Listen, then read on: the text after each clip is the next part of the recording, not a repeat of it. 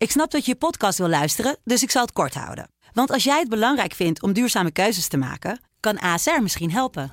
Nou hoor ik je denken, hoe dan? Nou, bijvoorbeeld bij het duurzaam herstellen van schade. Of de premies die we beleggen volgens ons duurzaam beleggingsbeleid. Dat bepaalt waar we wel en juist niet in investeren. Wil je meer weten over welke duurzame keuzes ASR maakt? Ga dan naar asr.nl/slash duurzame keuzes. ASR doet het. Zo, dan kan je nu lekker naar je podcast luisteren.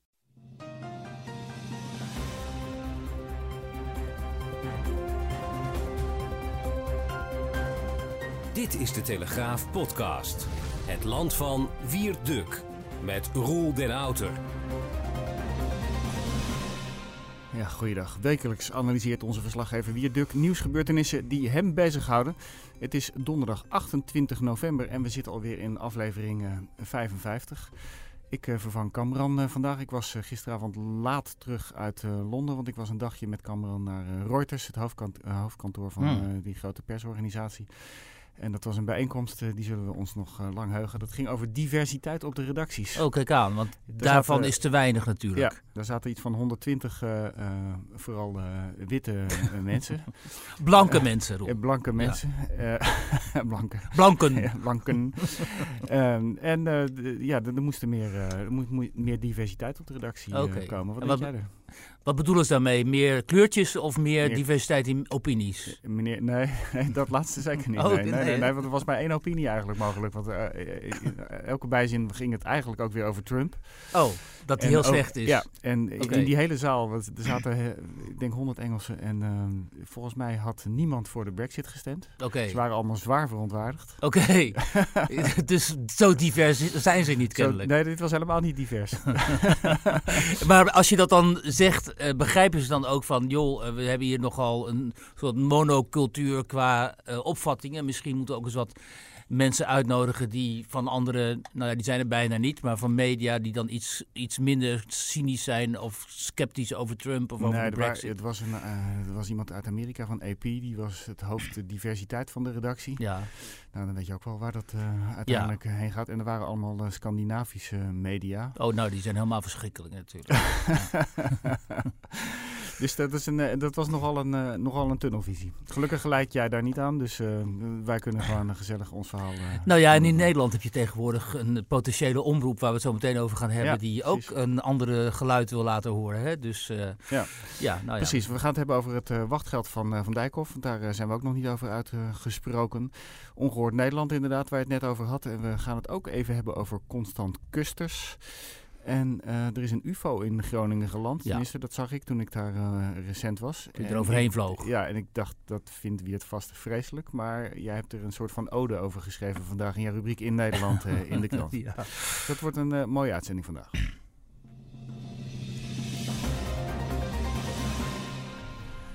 Wiert, jij hebt je deze week opgewonden over Klaas Dijkhoff. Die heeft eh, een wachtgeldregeling en daar maakt hij gewoon gebruik van. Zoals Ja. die, daar heeft hij gewoon recht op. Ja. En dat vind jij niet terecht. Nou ja, ik heb er niet zozeer over opgewonden, maar ehm, ik, het bevreemdt mij wel hoe dit nu allemaal gaat. Kijk, heel veel mensen zeggen, oh, die politici zijn allemaal graaiers en dat wachtgeld, dat moet ook allemaal niet en zo. Dat is allemaal, eh, dat, dat kan allemaal niet. En dat vind ik dus flauwekul, want we moeten wel even voor opstellen...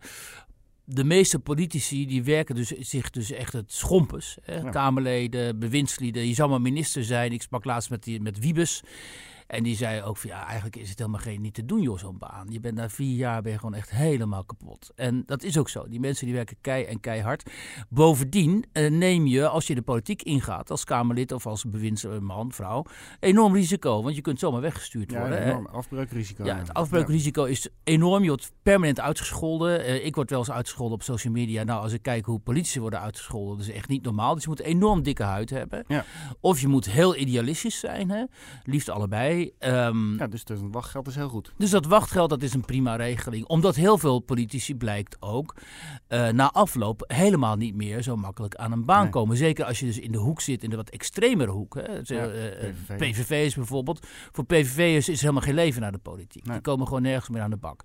Dus dat wachtgeld is op zichzelf een hele eh, te rechtvaardige en billijke eh, regeling.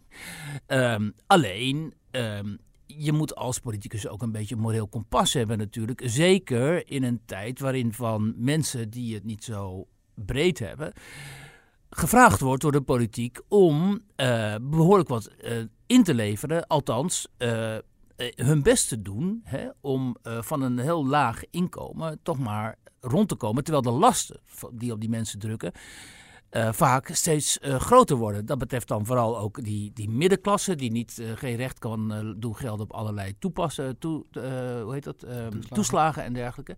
Maar nu ook bijvoorbeeld mensen in de bijstand, hè, van wie een aantal echt gewoon niet kan werken. Ik ken wel van die mensen, dan denk je, ja, dat is, heeft geen enkele zin, want ze zijn psychisch of fysiek er zo slecht aan toe. En ook die ondernemers en zo, die gaan met deze mensen gewoon echt, ja. die gaan je geen plezier doen. Dus geef die mensen een soort, hè, dat, die bijstand en dan, dan schrijf je ze gewoon eigenlijk gewoon af voor die arbeidsmarkt. Maar goed, probeer wel de mensen die wel kunnen werken aan het werk te krijgen. Maar nu is dus. Um, uh, bestaat er weer zo'n plan om, de, om die mensen dan te verplichten om een beetje te gaan schoffelen of zo op straat of te gaan bezemen en zo. En dat, ja, ik vind het eigenlijk een soort van, ja, goed, ik hou daar niet zo van. Maar goed. Maar hoe komen we nu op het wachtgeld van... Uh... Nou, kijk, als je dus van deze mensen dit soort prestaties vraagt. En je maakt het hen toch wel steeds lastiger om aanspraak te maken op geld van de overheid, want daar komt het op neer.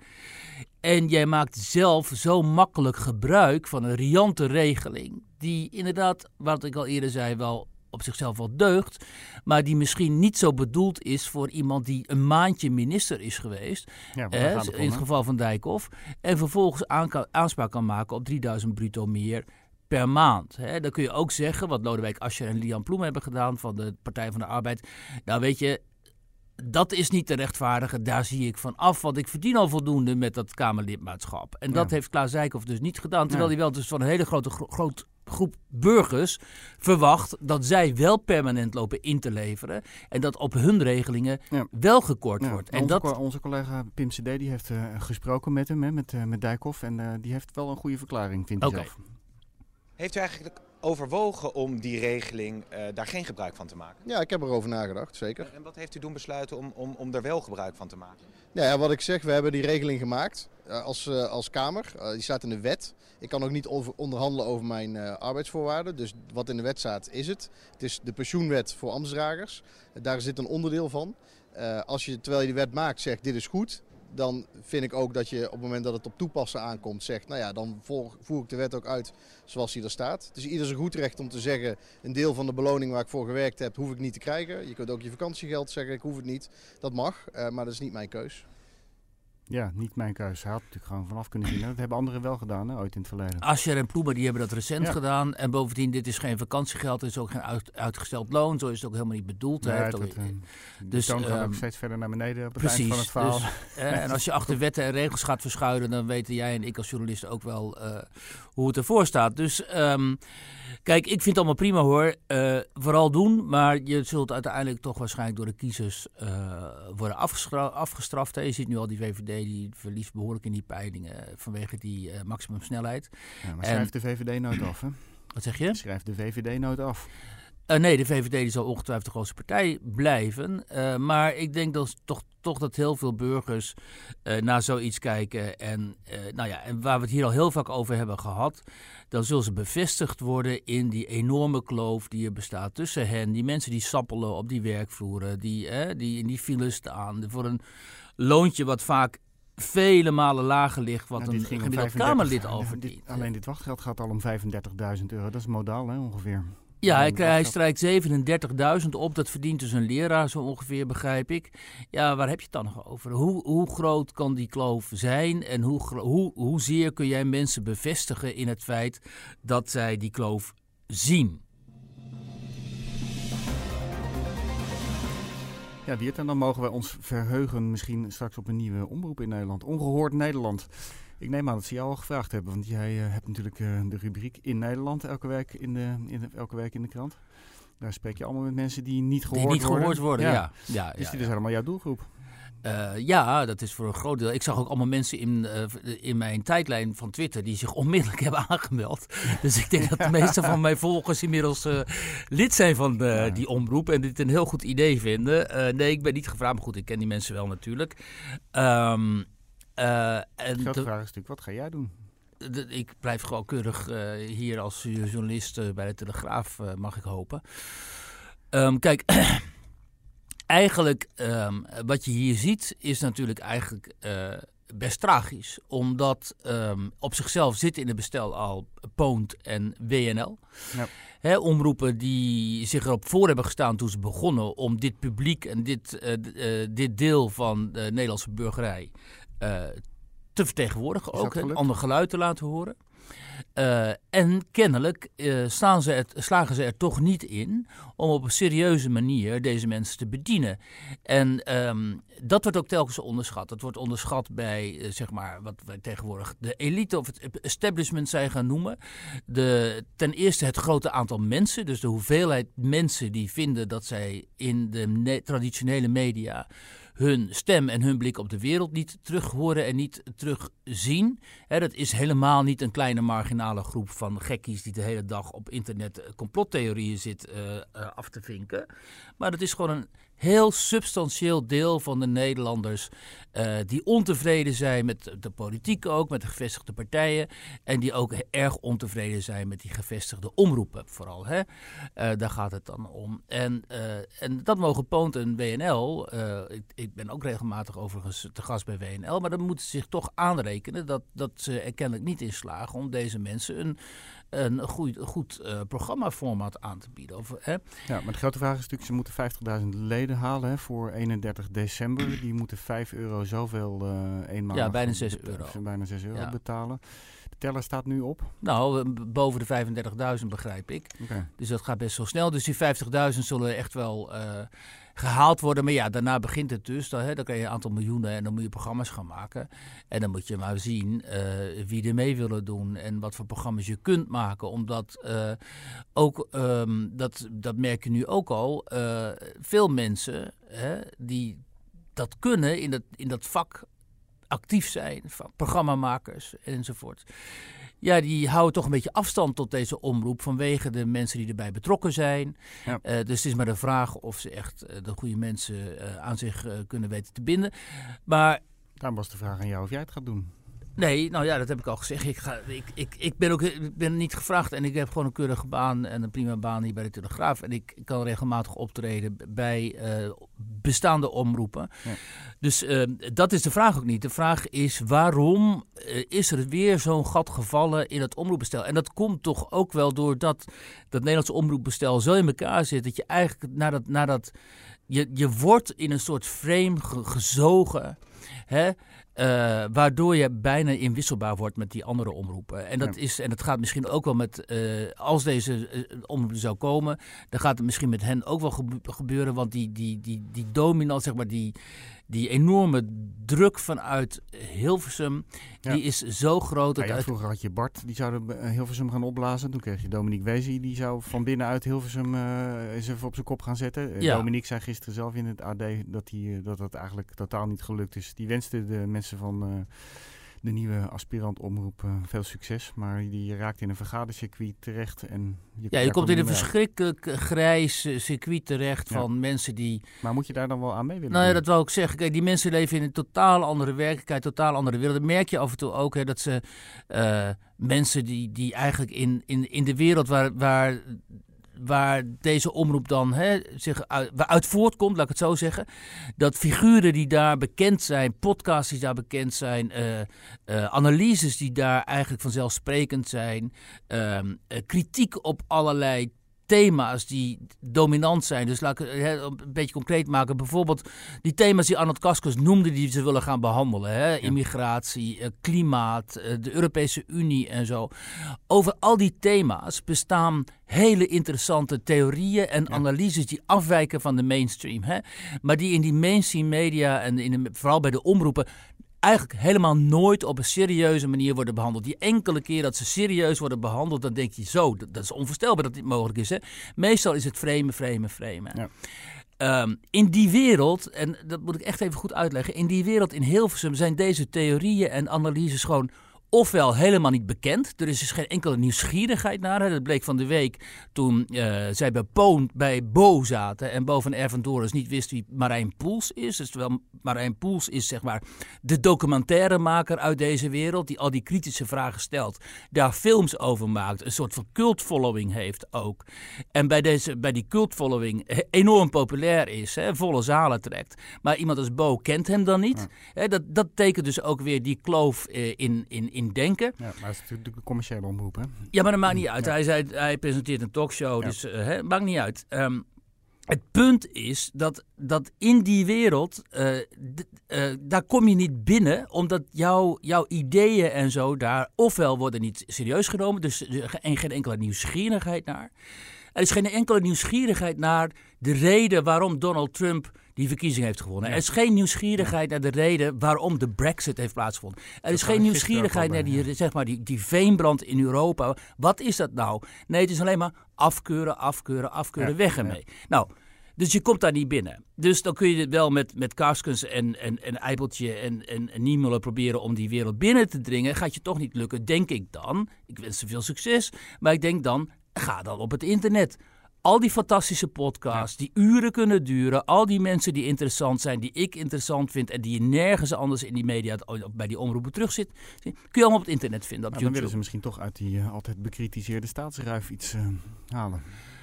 Uh, nou ja, dat, is, uh, dat, dat, hè, dat, dat kan zijn. Dat kan best zijn dat ze denken van nou, daar hebben we in ieder geval een inkomen. Maar dat inkomen zal in ieder geval de helft zijn, hebben ze al gezegd, van het topsalaris wat mensen mogen verdienen. Daar is ongeveer 2 ton.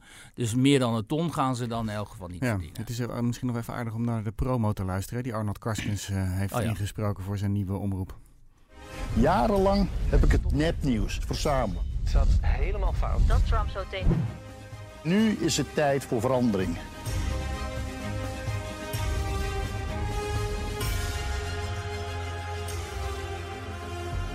Voelt u zich ongehoord binnen de NPO? Dan wordt het tijd dat we samen bouwen aan een nieuwe omroep. Ongehoord Nederland. Welke, ja, kijk, wat Kaskens daar doet is, hè, hij zegt, ik heb het nepnieuws verzameld. Dat is dan het nepnieuws ja. van de NOS, van het ja. journaal. En hij gaat bij, dit is een filmpje en dan staat hij bij, op Mediapark bij de NPO. Terwijl ik denk, je kunt ook gewoon je eigen verhaal vertellen. Ja. Je kunt zeggen, joh, ik kom uit een wereld waar enorm veel interessante ideeën zijn te vinden. Waar je de hele dag met interessante mensen kunt spreken en interessante mensen kunt aantreffen. Interessante boeken kunt lezen, artikelen kunt lezen. Dat gaan we jullie presenteren. Ja. He, dat zijn de ja. mensen die ja. wij gaan brengen. Dit willen we jullie laten zien. In plaats van tegen die NPO aan te schoppen. waarvan heel veel mensen beetje... toch al zeggen van joh, ik kijk nooit. Dus je maakt jezelf een beetje belachelijk door te roepen dat je jarenlang nepnieuws hebt verspreid. Dat, uh, nee, niet verspreid. Hij zegt, heeft het verzameld. Dus hij heeft een zwart boek gemaakt hè, over het nepnieuws dat door de NOS zou zijn uh, uh, gepresenteerd. Dus wat, wat allemaal fout gaat in het NOS-journaal. Er zijn ook aantoonbaar dingen helemaal misgegaan. Dat heeft Arnold Kaskens verzameld, heeft hij een zwart boek over geschreven. Nou, dat is prima. Alleen, ik zou liever zien dat hij nu zegt: en hier is ons wit boek. He, hier zijn allemaal schitterende thema's die we jullie gaan voorleggen. En waar we met jullie over in gesprek willen. En we gaan jullie ook informeren. We hebben ook een educatieve taak en zo. En goh, we gaan jullie helemaal verwennen met waanzinnige ideeën. Weet je wel. Nou, ja, ja. Wat op die uh, publieke omroep God, ik moet zelf een omroep beginnen, joh. Uh, binnenkort is er toch weer iets interessants. Ook zondag op tv uh, bij de VPRO is er een documentaire over het, uh, over het leven van Constant Kusters. Ja, de leider van de NVU, ja, en, de Nederlandse ja, Volksunie. Precies, dus de, je, je kan niet zeggen dat ze nooit aandacht besteden aan, aan allerlei groepen en allerlei richtingen in, in Nederland. Ja. je hebt al een stukje gezien hè, van die Nou ja, dit is dus precies, precies wat, deze film is precies wat er dus misgaat bij die NPO. Hè? Ik heb die film kunnen zien. Uh, die gaat vanavond in première en die komt dan uh, donderdag. Of bij ITVA? Of bij, Sorry? Is het bij een, uh, een documentaire van ITVA? Of, ja, ik ben bij de ITVA, ja. dus, precies. En die gaat dus over Constant Kussens. Dat is de leider van de Nederlandse Volksunie. Dat is gewoon een neonatiebeweging, kun je gewoon ja. zeggen. Ja. dat is een heel marginaal groepje. en Kussens is daar al jaren de baas. En nou ja, dat is een soort van fenomeen. Uh, waarvan, dat, waarvan je zou denken, nou ja, waarom moet er aandacht aan worden besteed? Maar ja. wat heeft nou de documentairemaakster gedaan? Uh, die heeft dus uh, hem gevolgd in zijn dagelijks leven. Eh, dus dan zie je ook wel een vrij troosteloos eigenlijk eh, bestaan. Eh, dat is wel interessant om te zien trouwens. Ik, zie ook, Ja. ik zag ook mensen langskomen die ik ook wel bij andere gelegenheden zie. En zo Ik dacht, oh die zitten dus bij die Ja. Volksunie, oké.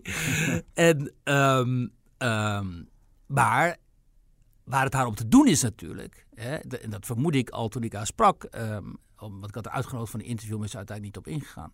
Wat ik al vermoedde is eh, dat zij via die Volksunie een vehikel heeft om te laten zien hoe zie racisme in Nederland en discriminatie zich aan het verspreiden is. Ja, ja. En dat gebeurt dus ook, want je ziet dus in die film, vervolgens, hè, je ziet uh, maar je ziet dus ook Wilders, je ziet Baudet en je ziet uiteindelijk Wil- Kustus die zegt van, ja kijk eens wat ik ooit vroeger in de marge zei, dat is tegenwoordig mainstream Ja. geworden. Dus met andere woorden, hij gebruikt haar, hè, hij, hij zit daar achter een tafel in een soort van grijs pak en het is helemaal jaren 40 en zo. En hij, en hij zegt van, kijk, eh, mijn ideeën zijn nu gewoon eh, gangbaar in de Nederlandse Ja. samenleving. En zij gebruikt hem om te laten zien dat zijn ideeën gangbaar zijn geworden in de Nederlandse samenleving. Dus het zijn dus twee uitersten die elkaar gebruiken. Is eigenlijk een En- documentaire om eh, Baudet en Wilders te framen. Kennelijk. En voor hem is het een ideale gelegenheid om zijn hoofd te laten zien op de televisie. Ja. En, en, en zich voor te doen als degene die eigenlijk de, de, de, de mentor is van populistisch rechts. Ehm, ja, dan, daar zit je dan. En dan kijk je als argeloze toeschouwer. En dan denk je waarschijnlijk van zo zo. Hè, dat is toch allemaal eh, behoorlijk eh, heftig. Ja. Eh, terwijl bijvoorbeeld dan volgens mij niet gezegd wordt in die film dat iemand als Wilders een groot pleitbezorger is van de Joods-Israëlische zaak. Ja, dat staat nogal haaks op wat Kustus. eh, En dat staat nogal haaks op bepaalde ideeën uit de extreemrechtse hoek, laat ik Ja, het zo zeggen. ja. Weet je, dus die nuances, die moet je dan wel even maken. Maar interessant om te gaan kijken zo'n zondag? Of heb je Altijd interessant om te kijken naar dat milieu natuurlijk. Ja. En als je van tevoren even weet eh, wat je in je hoofd moet houden, dat het frame wordt, dan kun je daar ook wel eh, wat onbevooroordeelder naar kan de kijken. bullshit bingo gewoon er weer bij houden. Precies. Oké.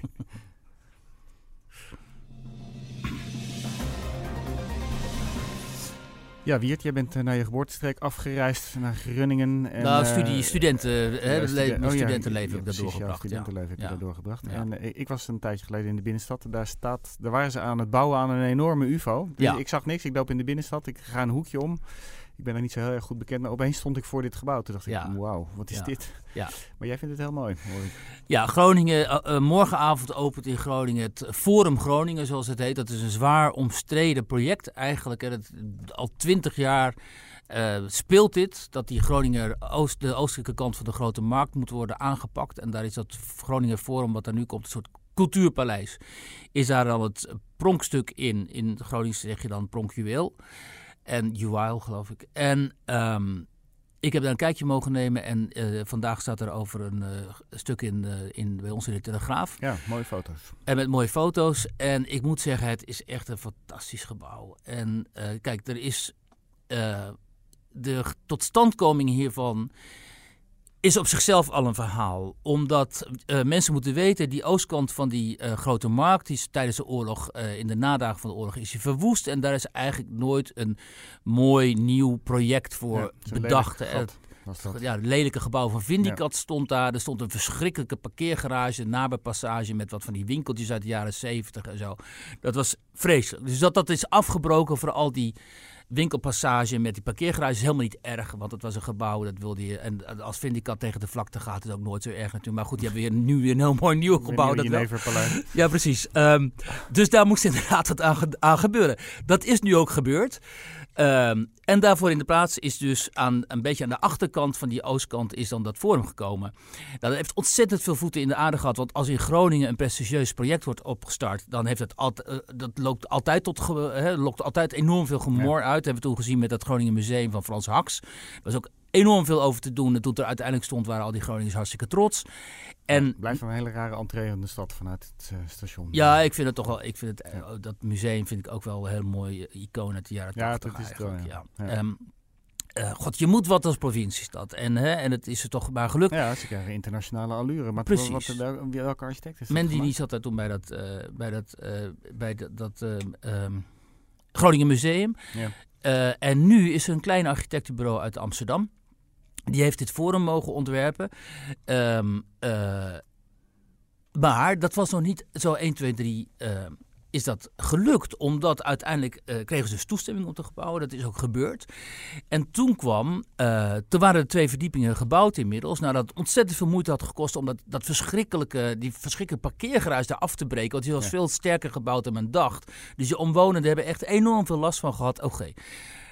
Vervolgens zijn er twee verdiepingen gebouwd van het enorme forum. En toen kwam die aardbeving bij Huizingen. En mensen in de rest van Nederland die weten het allemaal niet, omdat Groningen voor hen zo krankzinnig ver weg is. En Groningen is bijna de Noordpool. Maar die aardbeving in Huizingen destijds, dat is voor de meeste Groningers een essentiële ervaring geweest. Omdat toen de bevingen doordrongen tot ook in de stad. en als je met de mensen van het Forum spreekt, die zeggen ook... ja, maar toen hebben wij echt gezegd van ho even. Want als uh, dit soort aardbevingen ons gaan treffen... dan kunnen we dat Forum niet gaan bouwen. En toen is besloten om die twee verdiepingen die ze al hadden gebouwd... alsnog af te breken. Dat is natuurlijk ook een verschrikkelijke ramp. hè? En wie heeft dat betaald? Uh, nou ja, dat is dus allemaal publiek, Nee, dat heeft de NAM betaald. De NAM heeft, is uiteindelijk over de brug gekomen met 68 miljoen. Wat ook heel wrang is, omdat heel veel mensen in de provincie daar... die zitten met die huizen... In de, die zitten te wachten op die centen. en die NAM die schudt zo wel even 68 miljoen voor het Forum uh, uit een ja. uh, geldbuidel. Dit, dit, ziet iedereen. En dat, dat verzakte boerderijtje, dat ziet niemand. Precies, dat sneuwe huis in Warfum, dat ziet toch niemand en zo. Maar... Goed, dus dit, daar kun je al het een en ander over zeggen. En toen zijn er dus, ik heb met die instructeur of die met die ingenieurs daar mogen spreken ook. En toen zijn er dus, dus gaan denken, hoe maken we dit aardbevingsbestendig? Een gebouw van 17.000 vierkante meter publieke ruimte, 45 meter hoog. Maak dat maar eens aardbeving. En het staat scheef, ook nog, want het is een heel raar ontwerp. Ja, het is, ja, dus maak het maar eens aardbevingsbestendig. Toen hebben ze dus experts uit de hele wereld daar naartoe gehaald. En mensen uit Nieuw-Zeeland ook. En die hadden echt zoiets, die zeiden van, hoe what the hell are you doing? Eh, een, een building, such a building in an earthquake zone. Dus dat was echt iets, dit kan helemaal niet. Maar toen hebben dus die jongens van de TU Delft, hè, dat is in Nederlands, dat vind ik ook zo mooi, dat is Nederlands trots natuurlijk, die TU Delft en daar in Eindhoven zo, die zijn met elkaar gaan zitten en die hebben hele slimme aanpassingen bedacht die helemaal niet ingrijpend zijn geweest. Het ontwerp hoefde niet te veranderen. En dat ding staat er nu. Hè? En dan kom je daar binnen en dan denk je, dit is niet te geloven. Wat je hier zit. in de krant. Je kan er op het dak zitten, op een soort van terras. Er is een schitterend panoramadak bijvoorbeeld, 45 meter hoog. En dan kijk je uit over de stad en je ziet de kust. Dus je ziet Delfzijl, bij mooi weer zie je Delfzijl liggen. Uh, daar komt een openluchtbioscoop. Nou, dat, in de zomer wordt dat natuurlijk een enorme hit. Het is een publiek gebouw. Er, werd van tevoren gezegd, dit, dit is Forum Krankjorum, hè? dat zei de PVV. Ja, de PVV uh, zijn natuurlijk, dit is Forum Krankjorum. Maar jij bent er nu geweest. Jij bent echt helemaal onder de indruk, hè? Nou ja, kijk, wat ik zo leuk vind is... Um, eigenlijk was dit tot nog toe nauwelijks landelijk nieuws. Hè? Ik bedoel, die, die toestandjes eromheen wel. Maar dat hier dus een gebouw staat met de allure wel van de Elbphilharmonie in Hamburg... of dat, dat prachtige gebouw in Bilbao en zo. Dat drong eigenlijk helemaal niet tot, tot Nederland door. Althans, is mijn indruk. En dat komt natuurlijk weer omdat Groningen in de beleving van de meeste mensen zo enorm ver weg ligt. Dus ik heb ook tegen die mensen daar gezegd, die leiding, van joh, hoe kan het nou, jullie hebben hier dit gebouw, dat is echt internationale allure. Iedereen zegt het, architectuur, eh, experts en zo. Iedereen zegt dat is ongekend. Een gebouw met publieke functies. Hè, wat is het dus? Filmbioscopen, uh, bioscopen zitten erin. De openbare bibliotheek die is over het gebouw verspreid en zo. Hoe kan het nou dat zo'n gebouw het uniek is in de wereld, landelijk eigenlijk niet de belangstelling heeft getrokken die het zou verdienen? En dat komt dus gewoon omdat Groningen wordt gezien als de periferie. Terwijl vanuit Amsterdam, dames en heren, is nog geen twee uur rijden en je bent er al. Hè? Maar uh, vanuit Groningen naar de Randstad ja. is altijd veel korter dan vanuit... Ja, dus die markthal in Rotterdam, dat is natuurlijk ook een, een blikvanger van je welstand. Ja, die markthal in Rotterdam is, is, er, is, heeft die volop in de belangstelling gestaan. Volop in de belangstelling gestaan, terwijl dit, is een uh, veel mooier gebouw. Dit gaat nog wel komen, Wiert. Dus je hebt nu tien minuten lang reclame gemaakt voor, uh, om naar Groningen te gaan. Dus, ja, dat mag eigenlijk helemaal niet. In die auto, weer de trein en, uh, en op naar Groningen. Nee, maar echt, ik kan alle mensen aanraden, joh, als je naar Groningen gaat, ga sowieso een keer naar Groningen natuurlijk. Maar ga dan daar echt een kijkje nemen. Het is een publiek gebouw, je kunt er gratis in. Je hoeft niks te betalen en het is echt, je weet gewoon op sommige, nou je weet eigenlijk gewoon niet wat je ziet. Ja, Groningen heeft al een fantastische sfeer. Hè? En zoiets erbij is. Sowieso een hartstikke leuke stad natuurlijk. Ja, en dan komt dit er nog bij. Dat is toch uh, hartstikke leuk voor die stad, joh. Oké, in het kader van de diversiteit volgende week is Cameron er weer. Ja. En dan uh, zijn we er weer. Want Cameron heeft een kleurtje, dus dat komt dan, dat mag dan. Precies. Tot volgende week.